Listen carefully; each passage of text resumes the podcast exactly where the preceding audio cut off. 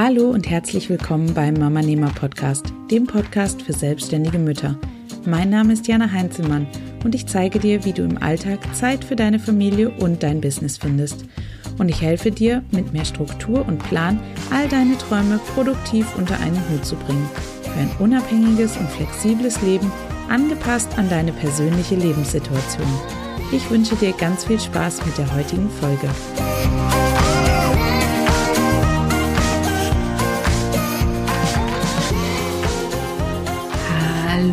Herzlich willkommen zu einer neuen Podcast-Episode hier auf dem Mama Nehmer Podcast. Toll, dass du wieder mit dabei bist. In der heutigen Episode richte ich mich vor allem an schwangere Unternehmerinnen, denn es geht in dieser Episode darum, wie du dein Business auf die anstehende Babypause vorbereitest. Wenn du also schwanger bist und Unternehmerin bist, dann bist du heute auf jeden Fall richtig hier, denn ich zeige dir alles, an was du denken musst, bevor du in die Babypause verschwindest.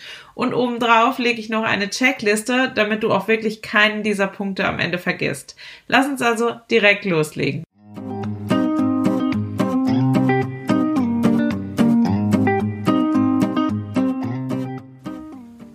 Egal, ob dein Business daraus besteht, für Kunden zu arbeiten oder ob du eigene Projekte hast, es gibt immer ein paar Dinge, die du vorbereiten solltest, bevor du in die Babypause gehst. Und eine Babypause kann ich dir wirklich ans Herz legen.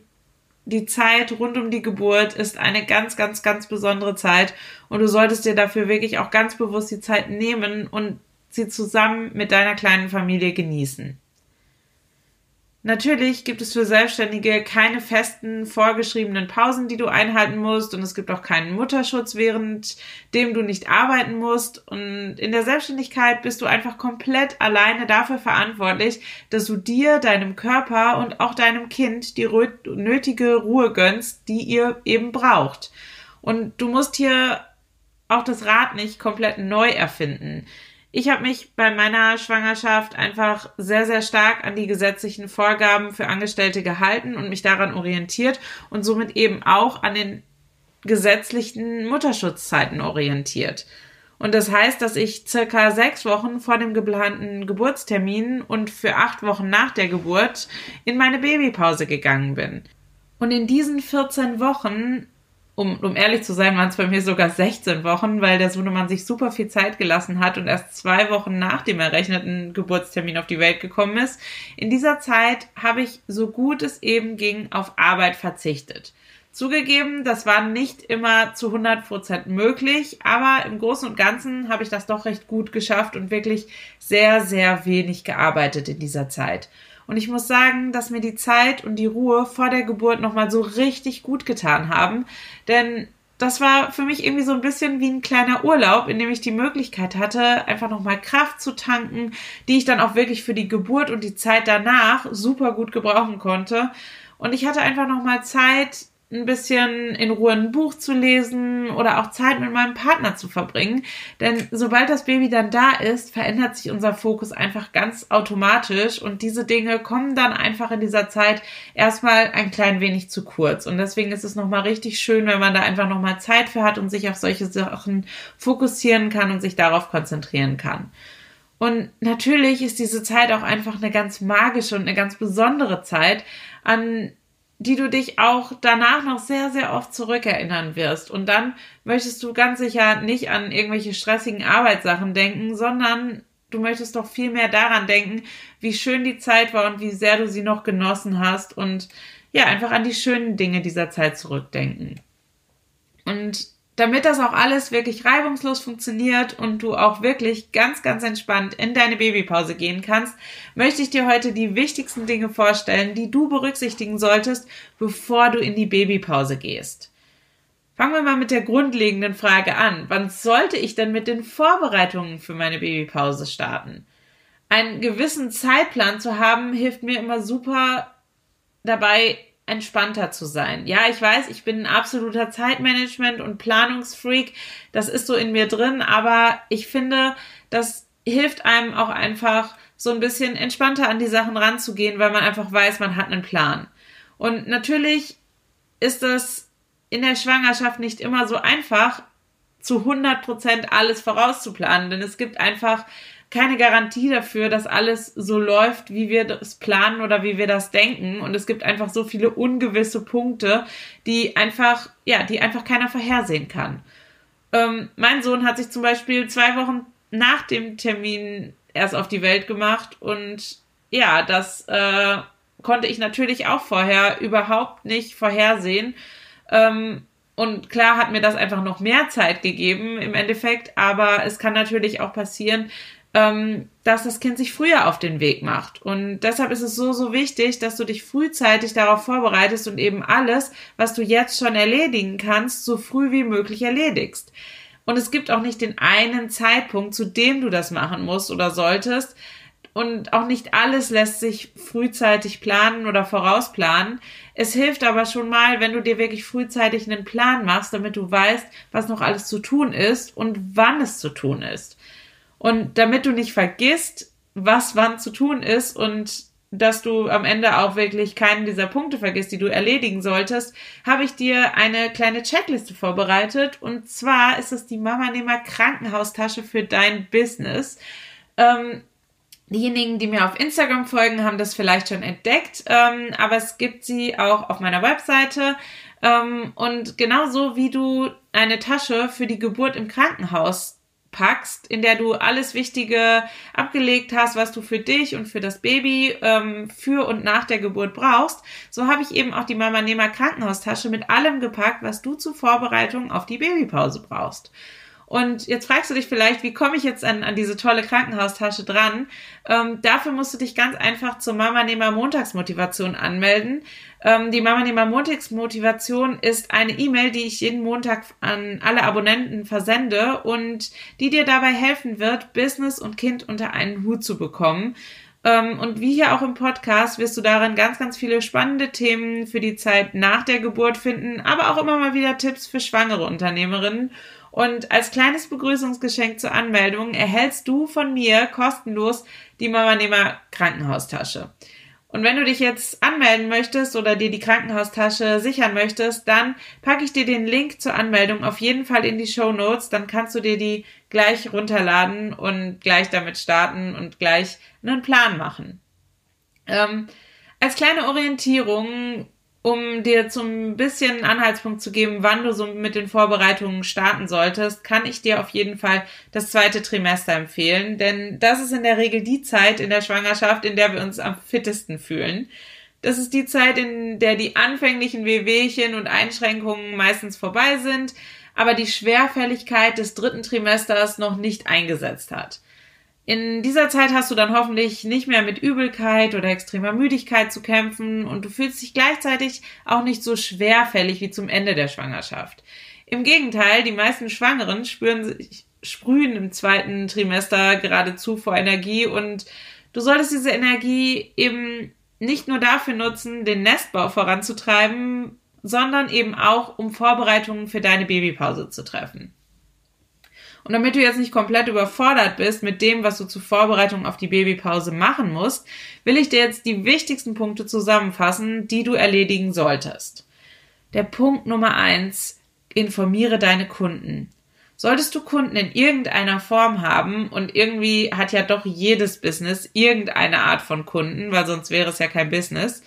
Ähm, du solltest natürlich deine Kunden auch irgendwann darüber informieren, dass du schwanger bist und ab dem Zeitpunkt XY für eine bestimmte Zeit nicht mehr verfügbar sein wird.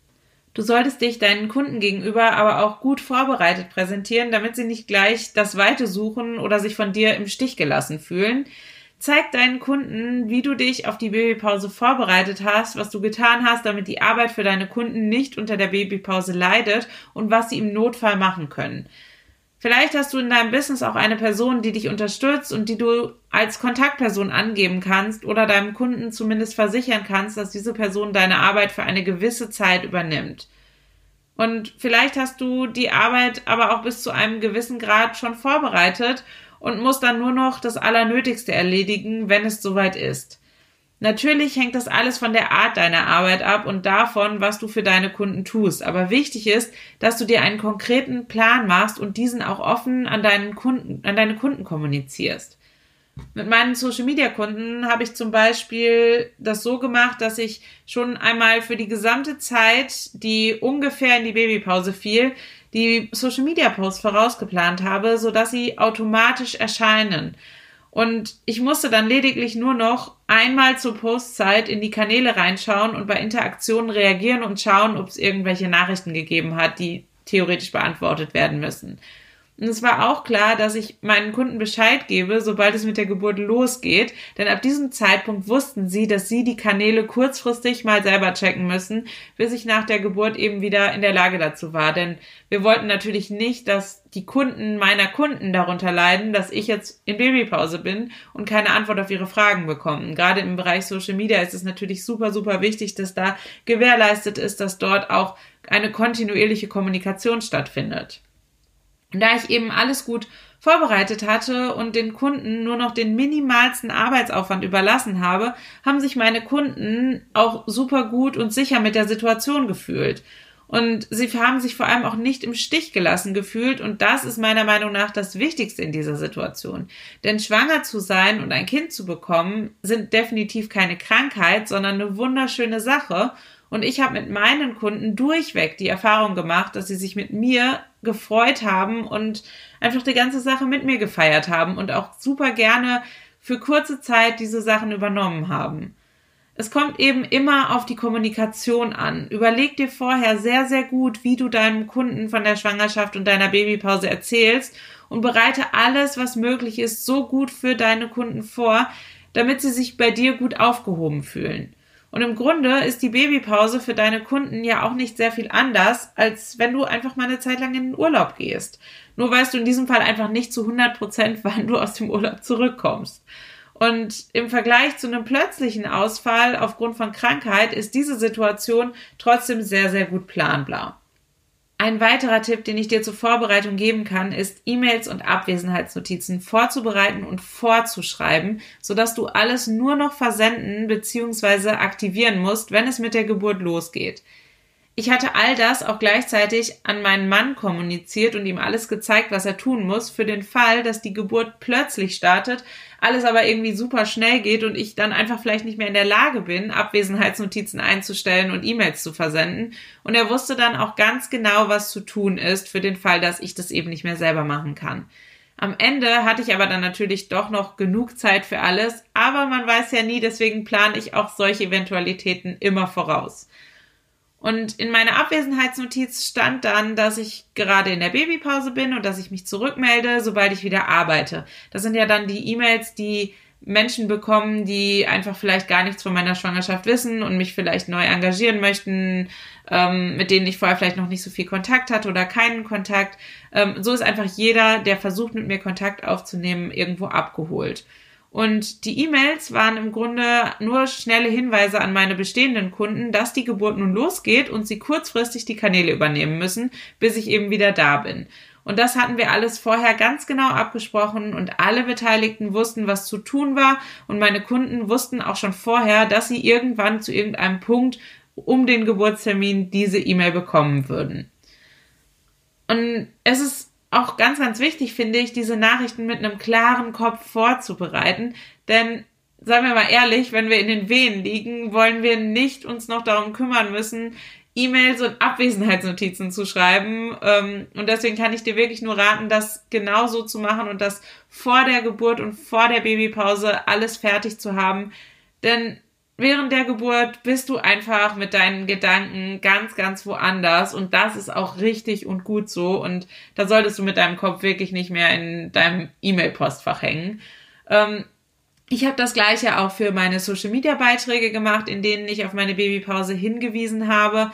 Ähm, auch die waren schon komplett als Entwürfe gespeichert und ich musste wirklich nur noch auf den Posten-Knopf drücken, um meine Community zu informieren. Ob du das jetzt machen möchtest oder nicht, ist natürlich wirklich vollkommen dir selbst überlassen und ist ist halt auch eben die Frage, ob du deine Schwangerschaft vorher kommuniziert hast oder nicht, ähm, ob das irgendwie mit eingebunden war in deine Kommunikation, ähm, weil wenn du das vorher nie erwähnt hast und dann plötzlich sagst du, ach hey, übrigens, ich bin jetzt in Babypause, kommt es vielleicht ein bisschen komisch.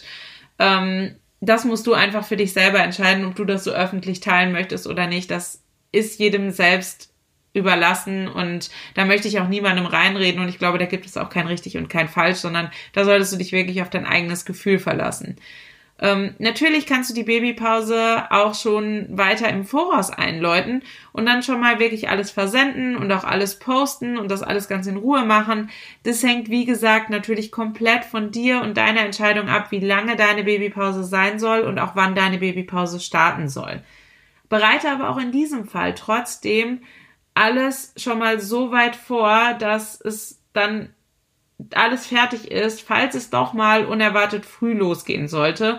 Ähm, denn dann bist du einfach auf der sicheren Seite und gerätst nicht wegen solcher Kleinigkeiten in den Stress, denn das ist es einfach nicht wert, dir dann noch einfach persönlichen Stress zu machen, nur weil du nicht vorbereitet bist.